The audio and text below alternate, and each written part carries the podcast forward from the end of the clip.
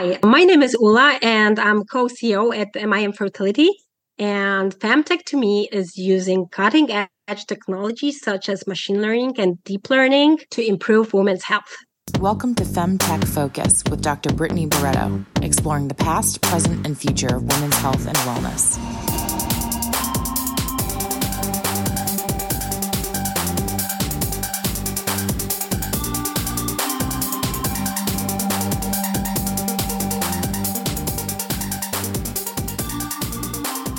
Welcome to the Femtech Focus podcast, brought to you by FemHealth Insights, the leaders in women's health market research and consulting. In this show, we have meaningful and provocative conversations with Fem Health experts. These academics, doctors, and innovators tell us about the past, present, and future of women's health and wellness. I'm your host, Dr. Brittany Barreto, and in today's episode, I interview Ula Sankowska, co CEO of MIM Fertility. MIM Fertility was founded in 2015 as a startup spinout from the University of Warsaw in Poland. They combine the most advanced machine learning, imaging solutions, and data mining algorithms with clinical knowledge of reproductive medicine. Their goal is to empower doctors and patients to make well informed decisions about fertility treatments. In this interview, we discuss how imagery is used in the IVF process, the use of machine learning to analyze these images to assist healthcare professionals during the IVF procedure, and how these intellectual software tools expand access, increase success, and decrease costs for women undergoing egg freezing or IVF.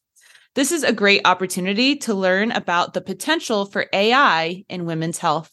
Learn more about MIM fertility at www.mimfertility.ai. Enjoy the episode. Hi, Ula. Welcome to the show. Hi, Brittany. Thanks for having me here. It, it's an honor to be with you today. it's great to have you. Where are you calling us from today? Oh well, it's a it's a tricky question. Actually, the place I am I'm in the middle of Costa Rica um, right now. Uh, however, uh, on a daily basis, I work from Warsaw, Poland. Oh my gosh, our, jungle yeah, yeah. in Poland. yeah, no, like yeah. That is so exciting. What is uh what is femtech like in Poland? Is that is it a word that people talk about? Are there other startups in Poland working in women's health? Well, actually, they are not too many. However, they are uh, like um, it's uh, well, femtech. I would say it's uh, it's getting more and more popular. Um, however, there are few startup work startups working in Poland on on uh, women's health, um, uh, and we know each other very well because, as I say, it's a pretty small community. However, is getting rolling and uh, i think um, it's also uh, it's following the world trend uh, on on on medtech. So it's i hope it will be like like our company like mim fertility there will be more and more people that will get involved not only women but also the other part so the men yeah. so um and I know we didn't ask you to prepare an answer for this, but uh, I have not talked to a Polish femtech founder yet. So, what is a like a women's health issue specific to Poland that you think needs like solving? Uh, well, it's a it's a it's a good question, but however, I would answer this by you know posing the other question. You know, like what's I, I, think actually what, what's not important or you know everything is important i think the it's uh, like everywhere in the world you know yeah. it's half of us is of the population is women and there's research study on on women's health is just actually beginning in every part of the world especially in us probably however i would say uh, that everything needs it's uh, it's quite important and we are kind of uh, if i would rather compare it to you know like um, growing a baby i would say we are in the baby stage. You know we are not even in kindergarten. So um, yeah Yeah, I, I, like to ask that because you know we see countries in Asia with uh, fertility rates that are so low that they're not even repopulating their own population. So fertility is a huge issue in Asia, and then you know you have like the United States, and we have no postpartum care, and we have really high maternal mortality rate. So that's like a super mm-hmm. big issue for us. Meanwhile, you know in Asia or both Asia and Europe, they have amazing like doulas and midwives and postpartum care, and so you, it's just interesting sometimes sometimes to get that global perspective in terms of unique challenges. But it sounds like Poland is par for the course for women's health. Yeah, it all needs help. yeah, sure. It's it's it's part of we are part of uh, Europe, uh, so I think like probably in the standard, you know, the the very specific. I, I cannot say about any very specific problems specific for for Poland, but I think we all always like talk about European problems or, you know, what's happening in the European Union. So I think the same problems are more or less the same problems um, women are facing in Germany and Spain and Italy and, and, and Poland. And I think it's really important to kind of spot first the needs, right? what are the needs and to understand the market and before you jump into you know building an innovation so this, this is how i how i see the things however specifically, I mean, actually, I didn't want to talk about this, but I just say because it's pretty interesting um, um, for uh, for the listeners probably uh, that are not from Poland. What is going on in Poland as it comes to uh, fertility or the IVF market, right? So. Uh, our company, MIM Fertility, is all about, you know, um, supporting um, IVF treatment and we are one probably one and only company in Europe that does it. Uh, one and only deep tech that really does it uh, for a living. Um, you know that we are building this kind of solutions using AI. And uh, imagine that I would say you would probably think of Poland as a almost less country that such a company could be born at, at such because uh, the Polish government is one of the least governments that are supporting the IVF treatment. Hmm. So it's not the, I would say it's not the favorite ground for, you know, starting such a business in Poland. When I started uh, MIM Fertility, everyone was like, what? Are you crazy? uh, so, um, I think this is pretty interesting that actually we are building something, uh, where, where the ecosystem is not that in favor of what we are doing as a from the but i don't want to go into the politics too much yeah, we don't need to go into the politics, but I think yeah. if there's any founders listening, they've certainly been asked, "What are you crazy?" At least once, and if not, like they will be. Uh, and so, before we talk about your company, MIM Fertility, very excited to get into that. We just want to learn a little bit more about you personally. So, tell us, you know, where you're from, where'd you grow up, you know, did you go to school? What did you study? Are you an AI expert? Like, just kind of give us a little bit of background. Okay, uh, sure, pleasure. However, it's I think it's always kind of uh, a bit boring to to to to tell the story of my own uh, of my own uh, private life. However, okay, I I I'm a you know. Uh, I grew up in in, in Warsaw. Um, however, I've spent uh, like I guess probably 15 years of my life abroad. Uh, I was traveling a lot. I started as a young girl. I was I was sent to school to United States when I was 11, all on, on my own uh, for one year. I think it was a tough lesson of my life. Uh, after uh, you know this U.S. Um, uh, junior high, I was uh, I, I, moved with my parents to Germany for two years. I was I was going there to school. Um, it was as well tough because I didn't know any word of German, so I need to pick up very fast. It was another tough uh, lesson of my life, uh, and I guess I had uh, many tough lessons in my life um, because, I, I, as I said, uh, I was moving a lot. I was changing my jobs a lot. To, uh, well, I, am by education, I'm economist. I finished Warsaw School of Economics. I graduated from Warsaw School of Economics, and afterwards, I, I also did a postgraduate study in Dublin. Well, I, I, would say I was um, my career, or well, my my my path, or my my career path was always kind of that. What I followed was uh, I wanted to um, see different places in the world. So when I was offered a nice, better job, well paid in another country, I was just saying yes. So I was I was traveling a lot. I was uh, working in Italy for a couple of years. Um, I was working in Brussels at the European Parliament, for example, with very interesting people. Uh, I was working in Germany, um, in Ireland. Uh, so I moved a lot.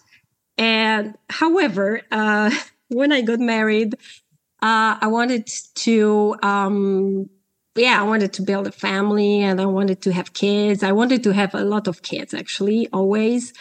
And, um, yes, it um, it started with this dream. However, this dream um, to fulfill the dream, I, I need to I need to wait for well, pretty couple of years, about six years. I was fighting to get pregnant, and this is actually this is my story of actually how MIM fertility began because um, it's based uh, on, on my private story and private experiences. I, I was an IVF patient, so uh, I was traveling through all Europe to and visiting a lot of clinics to um, to to be a mom.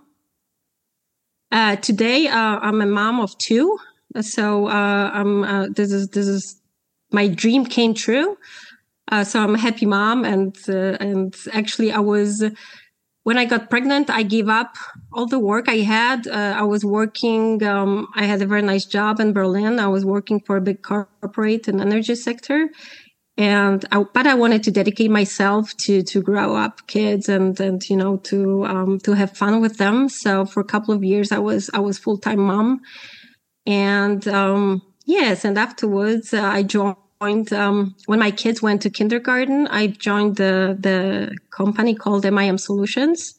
It was actually uh, a startup uh, at the days. It was 2000. The, the, the, company was started in 2015. Um, I joined in 2018. Uh, it was a, a, well, a very small company, a startup born at the University of Warsaw. It was a software house, and um, I wanted to um, to support. Uh, I should support the software house with my, you know, business knowledge because it was it, it was founded by uh, two co-founders. It was one. It one of them was my husband, Peter, and the other one was another Peter. So there were two Peters on the board, um, and um, they are both uh, data scientists uh, by education, and they were lacking kind of, you know, someone from the business business side. So I joined the company, and actually I was on this company for a year and after a year in 2019 i uh, i decided or i gave a sparkle to move from you know in this different industry sectors because we were doing AI, custom AI projects for different industries. Um, I asked the guys to uh, to think about healthcare, to move into healthcare with our super expertise on machine learning and deep learning, and to concentrate on uh, on uh, fertility treatment. Because as a as I said, as an IVF patient, I knew what are the bottlenecks. I knew what, what are the problems and what actually the couples are going through, you know, doing IVF. So I thought we may do a lot. We may uh, kind of revolutionize the, the, the whole process and we may help doctors to, you know, to be more effective and to give them the tools to, you know, to give better support uh, for the patient. So yeah uh, i don't know if this is the story of my life. That's i think great story. I, I, I, I, could like probably talk for, for hours about about this you know what, what i whom i met and where i've been. But i think it's not it's not that interesting for, for the listeners. Um, i can just say that um, i think for the first time in my life i'm living my dream of doing something that has for me personally has totally sense. I mean, every day of my work is kind of, you know, I'm following my dream of uh, fulfilling my dream that I can help people. I am, I'm, I'm trying, I'm like every day I'm a step, very small step, maybe centimeters closer to helping people with uh, with infertility problems. I always, uh, as a kid, I always wanted to help help people, help animals. I wanted always to be like supportive, and I think that today what I do at MIM Fertility is just fulfilling my dreams and and uh, my mission. So no matter what, I'm very stubborn lady, or I'm very stubborn person, and um, uh, I'm very perseverant and I'm kind of an optimist. So, um, well, those are all I, fantastic qualities of a femtech founder for sure. Why don't you tell our listeners what MIM Fertility is and what does it do today? Well, so uh, I actually I already started in some way, some way to tell you what's MIM Fertility. So it's um it's actually um it's all about helping couples, helping IVF patients uh, by helping the IVF providers, actually.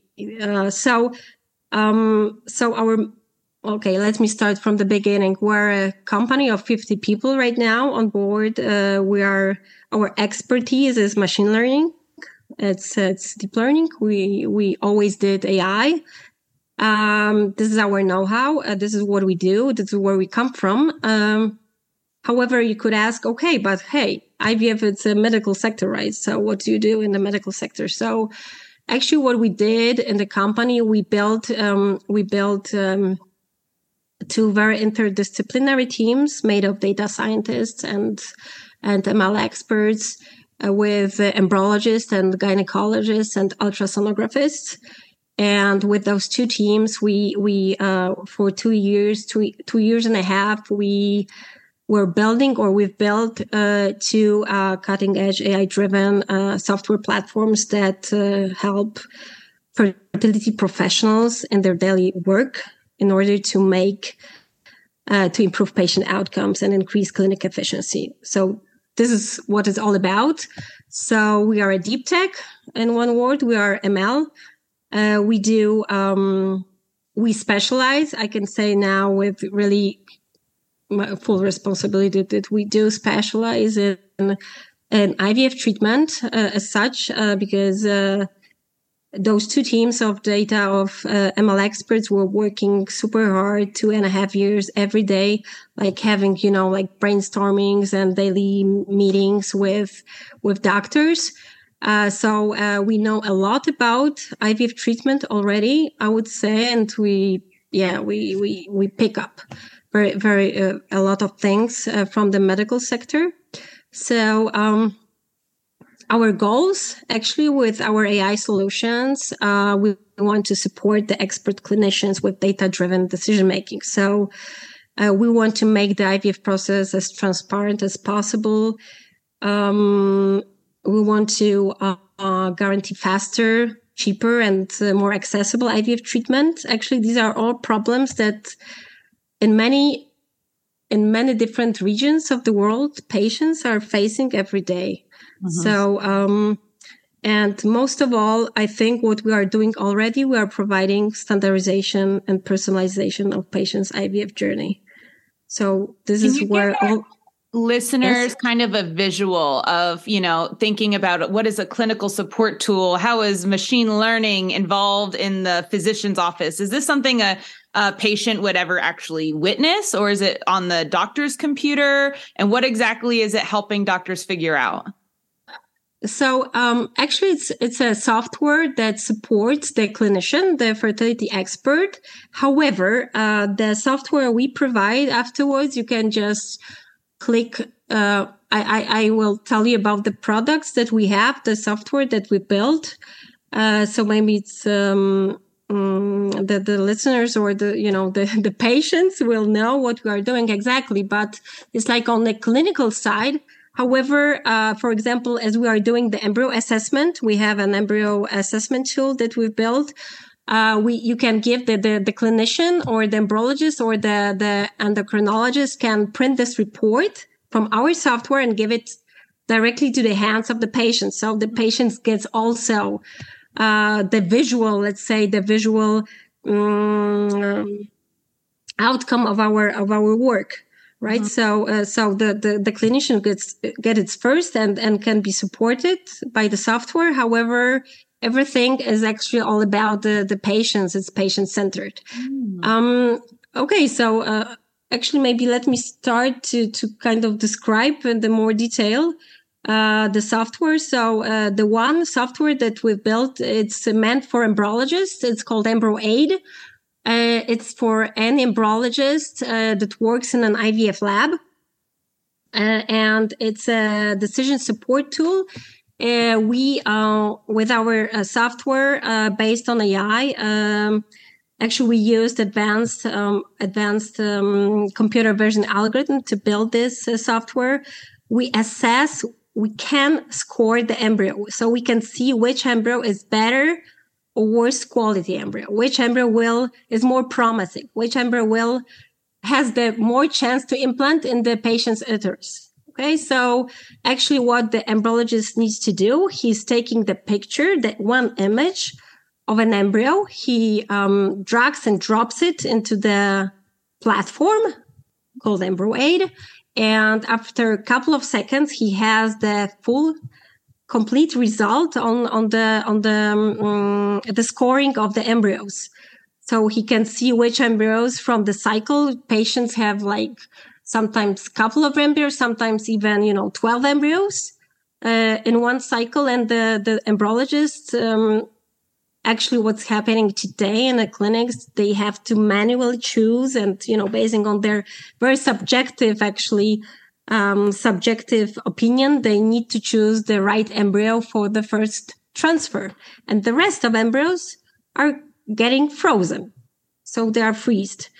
And uh, if the cycle is not uh, successful the embryologist the doctor has to unfreeze the next embryo, right? To to to to to uh, to make the next transfer. So it's really super important which embryo to, transfer. Mm-hmm. So um, we thought three years ago it would be really super cool if we could build a system that is helping embryologists in this decision making process, like you know supporting him with uh, with hard data Mm-hmm. right? So we fed the algorithm with thousands, thousands of different embryo images and time lapses, so videos of embryos. And uh, we uh, trained the algorithm to distinguish between the ones who give the pregnancy and the ones who do not give the pregnancy, right? So, so we had a very huge data set and um, we did the validation and we know that EmbryoAid is working like a council of 10 experienced embryologists. So just imagine if you were embryologist, right? And you were working even 20 years in your, uh, in your, um, in your career as an embryologist. So you have a lot of experience. However, imagine you have like behind your back or just next to you is sitting, you know, an, an assistant that has a power or superpowers of 10 additional uh, embryologists with 20 years of experience in, uh, in, on average. So would you kind of want to know what this assistant is thinking and giving you like whispering you the, the right decisions or you wouldn't listen to him? I mean, when we talk to embryologists, we know that they are overburdened with work. They are tired. They are, you know, sometimes they are just, you know, we are all humans. So the decisions they need to make every day uh, it's really hard it's really a, it's it's a burden of emotional burden for an embryologist and sometimes they just don't know they are like you know they are choosing the embryo by heart like on intuition on um, it's it's a it's a very subjective process. And well, Ula, based on that, actually, because it's yeah. so subjective, how can you train an AI algorithm to identify things when it is so subjective? Oh, it's very easy. I, I, I will say now, uh, which might seem surprising, but it's super, it's very easy because we've trained, uh, we've trained the algorithm on, um, with retrospective data. So what does it mean? It means that we took the patient, uh, the embryos, the cycles, the images, and we knew already if the embryo, this specific embryo gave the pregnancy or not. So this is how we train the system. right? So, so, do we know why that egg, that embryo worked versus the other ones? Or is it the AI is actually now so seeing things that we humans haven't even figured out yet, but like in terms of trends? Well, so this is a very tricky question. However, I'll try to answer, you know, the problem with AI. I mean, um, maybe not the problem however the it's it's really hard sometimes to interpret the decisions taken by um, by the uh, artificial intelligence or deep neural networks okay? So this is what actually all it's now uh, the science on on ai is now trying to figure it out how to interpret uh, the the decisions or the models. So um, if you would ask me what exactly did we found out or how does our AI system makes the decision? I can tell you that I know what's what's our AI um, is looking at, right? But I cannot tell you with with hundred percent that you know it looks like uh, the, the, the elements or the biomarkers that it's taking under account are, you know, the size of an embryo, the, you know, the segmentation process, the, you know, the, the dynamics, how the embryo evolves or the, um, the size of or inner cell mass. Uh, everything is important. However, uh, however, we still are working on interpretability of those algorithms that we've built However, however, if you, I'm sure if you ask um, also embryologist, human embryologist, mm-hmm. to tell you exactly because of what he chosen, he has chosen this and not the, the other embryo, he wouldn't be sure for in hundred percent why wow. he did that. Wow. You see, yeah. it's it's like um, it's a matter of experience, that's yeah. for sure but uh, this is actually how we train our models. We are this experience it's it's the models are looking for patterns. So if you feed the the algorithm with the model with thousands millions of images that he he will find the patterns.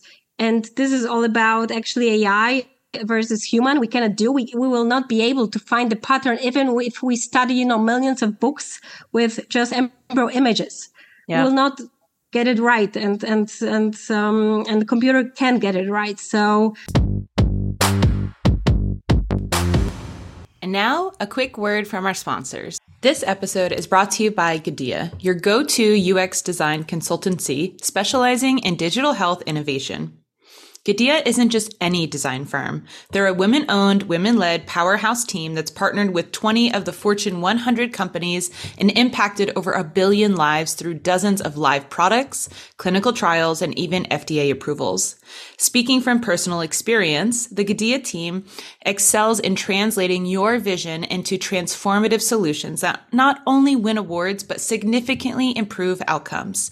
And driven by their passion for health equity, Guidea is also the team behind Femivate, a sponsorship program focused on uplifting underrepresented founders and reaching underserved populations.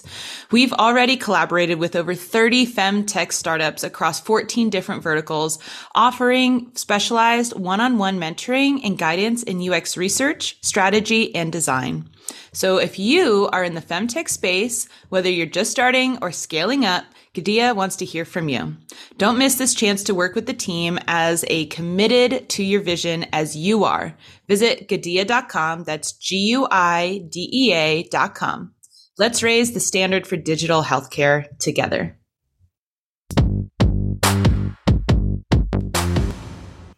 And now back to the interview.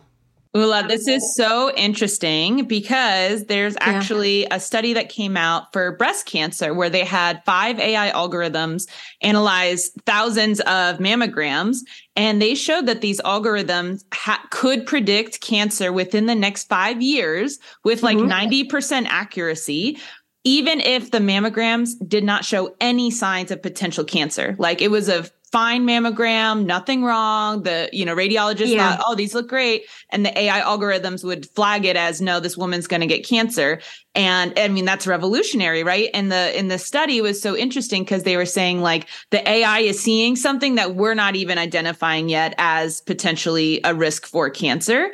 Um, and so one of the, uh, another interesting one was, uh, came out of dermatology was they showed this AI algorithm all of these uh, cancerous growths. And all of the cancerous growths typically have a ruler in the picture next mm-hmm. to it mm-hmm. to show how big it is.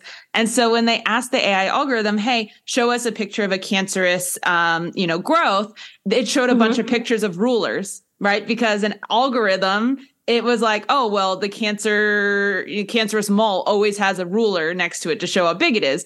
So when you're creating this this software and this algorithm, was there any kind of like funny or unique or things that happened where the AI algorithm was like like this, and you're like, no, no computer like this? mm-hmm. Well, uh, actually no it didn't happen to us i mean uh, because i think it's super important uh, to first uh, gather the right uh, the right um, unbiased data, right? That's so right. Garbage I in, think, garbage out. So if you yes, exactly. So yeah. I think um, our expertise is actually, I mean, this is what we do for uh, for like uh, already more than uh, seven years, and and uh, um, my team of data scientists on board, uh, uh, they are um, assistant professors or professors at the university, and they we wrote more than 300 papers on ML, uh, on machine learning, and we published uh, in many uh, international, most I would say, best conferences on machine learning recommendation systems and prediction systems, and um, um, well, uh, I think that we are known. We were always known as uh, as I started MIM Solutions for the quality of of our algorithms. So um, we didn't um, we didn't. Uh, I think because of that, we didn't have such. I, I cannot tell you a funny story on that. Uh, but I'm sure that uh, many people try, and I know in the pandemics there were so many things, or there were so many AI systems built, you know, to uh, to help or to support um, to detect the, the virus. However, uh, there was a study made by uh, by I, I, don't remember the institute. however, like from 400 AI different um, prediction models, they they actually spotted five that worked and the rest couldn't be like uh, used as a medical device because it was just, you know, as you were saying, garbage in, garbage out. So it's super important to build a robust model. And we do specialize on that and we do research with, uh, with MIT, for example, on trustworthy AI. So, um, we do collaborations with uh, different universities. And I think, um, the, the, the, for example, EmbryoAid, it's a, it's a, it's a, it's a good quality system that works and uh, it does not do any harm to, um, to, to, the research and science and uh, especially to the, you know, embryology, right? So yeah, supporting this. Is, this was our like first goal.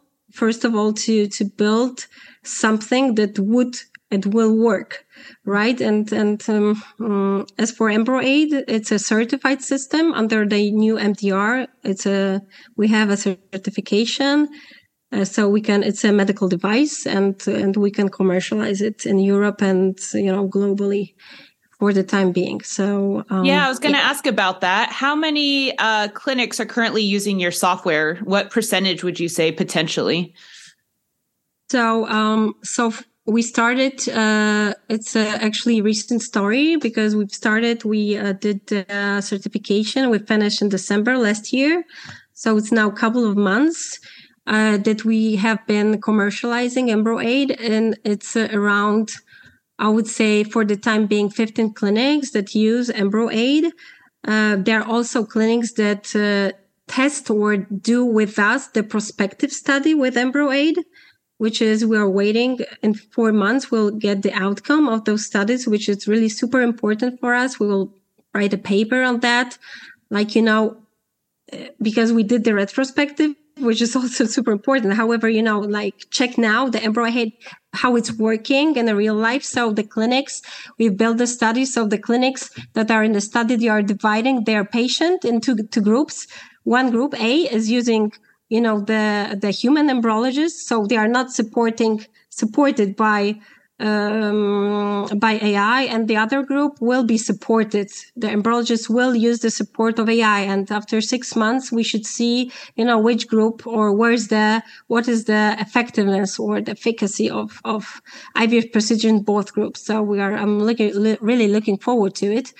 Um, how how will it work? Mm-hmm. However, um, However, there was already a study made, um, uh, like validation study, and um, uh, there were, um, yeah, if if I can tell you about this study, I don't know if we have time, but there were twelve embryologists, and um, there were like 150 pairs of different embryos, and uh, like uh, the embryologists were asked to the human embryologists were asked to choose the the the, the right embryo so so left or right and uh, they all did that and of course they had like different you know efficiency in choosing the embryos like, like differing from 60% sometimes 50% sometimes you know 68% and after three months actually the same embryologists were asked to choose the same embryos, like from the same set of embryos. However, they were this time supported by AI. And the study showed that every embryologist was better in his choice of mm. choosing the right embryo. So he, well, his like performance, said, the algorithm represents 10 experts and all of a sudden you have 11 experts in the room, right? Do you yeah. think AI would ever replace embryologists or how could it actually expand access to care? Well, I think uh, AI will never. It's it's one of the issues I always uh, talk to when I when I'm at the conferences or I talk to clinics, and uh, there's always this question from embryologists. You know, will AI uh, replace us? Mm-hmm. Uh, so the question there's a it's big no. I think it will never happen. Uh, I think that um, this fear comes from unknown from the innovation from you know coming something new that that seems to be like very intelligent or seems to be you know like taking decisions for us humans. But i think it will support it will take away the the things from embryologists that are like you know there are tedious the tedious work. What can be automated with ai it will be automated. But still we need a human in the loop we are the intelligence. You know ai it's not like uh, let's let's make the question who builds ai right? It's humans us. So mm-hmm. um so i think it will for sure it will support embryologists. It will um, take the burden from them of you know tedious work. Uh, it will make, make them more efficient. Like they will probably work or they will probably have more patients, which is now a big problem about the cost and accessibility of IVF treatment. I think is the one of the biggest issues, you know, for now. You know, it's like 20 million people that need IVF globally, you know, and 1% for the time being can access it. So, uh, if all intended parents were able to have or to access IVF, 10 million babies would be born annually rather than present 1 million. So imagine how much wow. we need to make. And I think all lies in automation and like, you know, kind of uh, changing the, the way we do IVF because so many people are waiting for this, for this to, to access the, the procedure, the treatment. And so many cannot. So we need to change it. We need to totally revolutionize the process. And I think AI is one of the keys to the, to changing it. Absolutely. I know you have another software called Folliscan. Can you tell us yeah. more about that one? Well, of course, pleasure. Uh, so Folliscan, it's also a AI-driven platform, um, a software that this time supports ultrasonographists. So what we did is um, it's a software that actually is designed to identify, count, and measure follicles in a woman's ovaries. Okay, what so is a follicle uh, for our listeners who may not be familiar with what a follicle is in an ovary. Okay, so follicles, every woman is born with thousands of follicles. And with the age, we are like getting rid, rid of those, or we are losing follicles. And from the follicle, um, the, the egg is born, right? So the more follicle we have, the more fertile the woman is. Okay. Mm-hmm. So actually, when you come to the clinic or um, you are in uh, a, pay, or let's say after one year of, you know, trying to having a baby to conceive, you are not like achieving your goal. You are going to the clinic or to the, to the, uh, to the fertility expert. And first of all, what he does is a fertility diagnosis, right? So, and this fertility diagnosis is follicle counting, unnatural follicle counting, which is like he using ultrasound. Uh, he does this uh, ovarian ultrasound monitoring and he's checking how many follicles you have in your ovaries. You can see it. How big is an ovary? I think ovaries are pretty small, right? Like a marble? Or is it like mm. a golf ball? Oh no, it's it's uh it's uh it's probably I don't know like a golf ball. Yeah. However, fo- small follicles are really really small. Like the yeah. antral follicles, like uh, five millimeters in the in the um, mm, in the diameter, mm-hmm. like uh, those big follicles that are um, that are measured by the uh, by uh, by um, by doctors or by the ultrasonographers are bigger than, bigger than 10 millimeters. It's like 10, 12, 17 millimeters, and we call the small ones every uh, every follicles less than uh, 10 millimeters in the diameter. So this wow. is this is a small polygon. Well, I just looked. I just googled it, y'all listeners, um, and it, the internet says it's the size of an almond. Okay, the uh, pretty small. The you say the ovary. Yeah. Yeah. However, in the treatment, uh, because you are using the stimulation protocol and you are using hormones, um, you are stimulating the ovary to produce more follicles and more eggs in the cycle, right? This is all yeah. about actually. Because you are stimulating afterwards, you are instead of in the normal cycle having one mature egg, you are having a couple of couple of eggs or more than 10 even you know it depends on the stimulation protocol so and you are retrieving those eggs from the ovary doing the fertilization, of course, and afterwards you are, you know, culturing the, the embryos and you are choosing the embryo and putting this embryo into back into the woman's uterus, and you are waiting two weeks long for having the having the the outcome if it's if, if you have a healthy pregnancy or if you are pregnant or you are you are not pregnant. So, uh, so where does actually, Folliscan come into play in this? Yeah, so Folliscan, it's actually the very first examination or very first stage of every IVF cycle, every F, uh, IVF uh, procedure. And it's a fundamental examination um, that you actually do a couple of times during the IVF procedure because you are not performing it once. You are performing this at least two times or even four times in the in one cycle. Okay. Because what's super important is for a doctor to know the dynamics, how the follicles grow. And here it comes Folliscan because, uh, well, every human or every, um, every expert ultrasonographist is measuring the follicles in a different way. Mm. You know, they are so small uh, it's you know uh, it depends as well on your expertise and on your experience how you do it. But you know if, even you if you have um, like three four ultrasonographers in your clinic and you're a big clinic any uh, any uh, decision maker or you know the ceo of a clinic can uh, can state that all four of them are measuring uh, follicles in a different way and by measuring this in a different way, you are giving a different stimulation protocol. You are building a different stimulation protocol.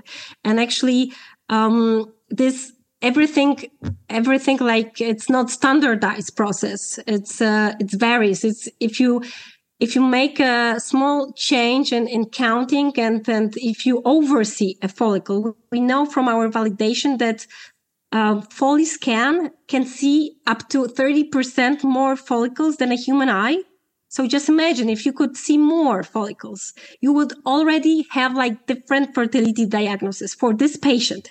Mm. So, uh, what we give with FolliScan, we are making the whole examination um, of follicle counting more accurate and it's and it's faster because we are doing it in an automatic way you just need actually we need the nurse who takes a three to uh, four uh, second uh, movie of, left and right ovary.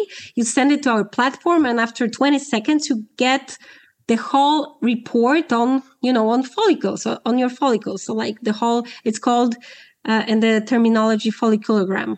So you get the you know the, the report the outcome how many follicles there are what sizes um, uh, how they were they measured and actually you it's our platform is also interactive. So you can if you like for example see something in the ovary that you like to add in your report you can do it. You can also cancel or add another follicle.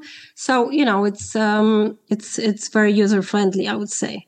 So does the, um, does the software identify where in the ovary the follicle is? And does that even matter for egg retrieval yes. So what's uh, what's uh what's actually super cool about the software is that it even identifies the ovary. You don't need to. Um, uh, it it finds the ovary where it is and where the follicles by itself. So you don't need a very highly skilled expert as such anymore.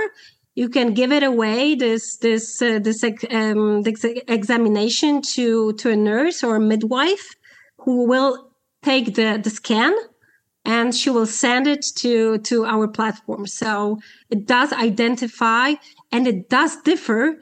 I mean, we can, um, the software can differentiate between like a follicle and a cyst, which is very important because um, in all uh, machinery, I mean the um, ultrasound uh, machines, mm-hmm. There are some many uh, semi-automatic systems that support counting. However, they do not distinguish between the cyst or different other black objects. Let's say so because it's it's a, another black object in the ovary, and uh, and we are doing this. Wow. Do you think yes. at one point women could maybe be checking their follicles at home and that report going to their doctor? Because I know um, when you're doing egg retrieval, it's almost like you can't leave the city. You have to stay locally because it's almost like an everyday thing. You're waiting. Is that could this yeah. maybe help with that? And this is this is exactly the point you are hitting. I mean, the super important uh, uh, and uh, that you are noticing because it's a huge bottleneck because sometimes the clinic is 400 kilometers or you know 200 miles away from your home so I think this is where the loop will close when the woman would can make actually the the the the, the ultrasound monitoring of follicles at home. Yes, it's it's the future for sure. Um, it's a very challenging task. It's super, I think it would be super hard to build such a hardware. Uh, however, I'm not saying it's not possible course, uh, you can say everything is possible. However, it's super challenging. And I think uh, this is what actually we will need at the end that, you know, every woman would can can check or do the monitoring at home. Right. So it will solve a lot of accessibility, uh, those issues that I was talking, you know, in the in the beginning of our discussion. That you know, sometimes it's just because you cannot reach the clinic um, it's uh, it will solve a lot of problems. Mm-hmm. Uh, just just just to, just to tell you, I was talking like two weeks ago with a with a guy with a doctor from Chile, and he told me that Chile is long as you, the whole Europe, and like the clinic, the next clinic can be two thousand kilometers away from the patient. So mm-hmm. when he heard about FolliScan already, because what's cool about FolliScan, you can you can outsource this examination to every OBGYN office, like to satellite clinic. So you can perform the examination in the hometown of the patient and you can send the outcome, the report online to the IVF clinic. And you can wow. just call the patients for the pickup date, right? So yep. I think it, it solves already this this issue. It's not like at home, but it's still like in a hometown of the of the patients. So we yeah. are solving here a big problem. That's incredible. Are there other parts of IVF that they're using imagery to make decisions and could your software be helpful? Well, in the IVF, you have. Um, I'm trying to think. Uh, or maybe about- I can reframe it in: Is there a future direction for uh, MIM? Well, uh, yeah, sure. I mean, you know, I think that where there's this decision has to be done in the fertility treatment in the IVF procedure, and there is data, enough of data. You know, it's you can uh, you can use AI, right? You can build a system that will support uh, this decision making. So um, where we are heading with AI and with uh, MIM fertility, actually, we would like in the future to kind of to um, um, how is how we call it to to to to approach this problem holistic in a holistic way because you know embryo embryos assessment for example is just one part of the puzzle. But there are so many other puzzles that need to be like put together to to eventually have this one most important outcome so pregnancy so actually would like to support any decision making with ai and build a intelligent, holistic platform where every kind of very small decision making is supported by you know uh, by by decision making uh, with with AI. So this is where we are heading. Because it could just be a rounding error in this, but if you have a rounding error in every single step, that becomes a big error, right? Yeah. Yeah. You mean error? Uh, um, if there's a problem like a, a, mistake in one oh. part of a process but even if it's a little baby mistake but if you have little baby mistakes in every step of a process it becomes a really big mistake right yes. like it builds and, on itself yeah yes uh, exactly and to, actually i think this is what happens today you know uh, with ivf process why actually ivf is only 30% successful you could everyone asks himself or uh, this question, you know, from the from in the IVF world, why we are only thirty percent successful, you know, um, why we are not like you know having a baby, you know, just after one cycle, why it's not ninety five percent or ninety percent. So I think there's still very much to uncover. I think um, this is not my opinion, by opinion of, you know, fertility experts that in the last 40 years of, you know, making IVF, not that much has been changed in the whole process. And what's coming is the standardization of process of the whole processes, you know, and and and personalization of the treatment.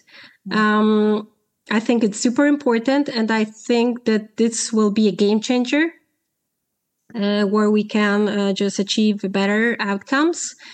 Um, and you know, now in the process, there are already many people involved, especially in big clinics, you know, where you have like, there's embryologists, you have endocrinologists, you have ultrasonographers, and every, in every part, in every puzzle, you can, as you are saying, make this small mistake, right? Mm. Even in the fertility diagnosis, we are already trying to upgrade. We are already trying to make this fertility diagnosis with Folliscan more accurate. So we're trying to, to, to kind of tap all those things, all those stages, put it all together afterwards and you know make it and we hope to you know have the the big the, the biggest impact on, on ivf treatment as such um, thank you yeah. so much for your time today. Thank you all that you do. This is absolutely incredible and is really a futuristic episode, but it's currently already being used. So the future is here. And thank you so much for all that you do. Thank you very much. Thank you for listening to my interview with Ula Sankowska, co CEO of MIM Fertility. Learn more about the MIM Fertility platform at www.mimfertility.ai. Okay, Fem fans, it's time to get engaged. If you love the show, then you'll definitely enjoy reading our weekly newsletter. Subscribe at femhealthinsights.com. While there, you can also join our virtual community, which has over 1,000 femtech founders, investors, and advisors you can get insights and feedback from. We have an active events calendar, jobs board, and much more. Please give our social channels for Femtech Focus and FemHealth Insights a follow. The links are in the show notes. And don't forget, sharing is caring. Send this show to a friend or colleague and keep innovating because improving women's health and wellness improves everyone's health and wellness.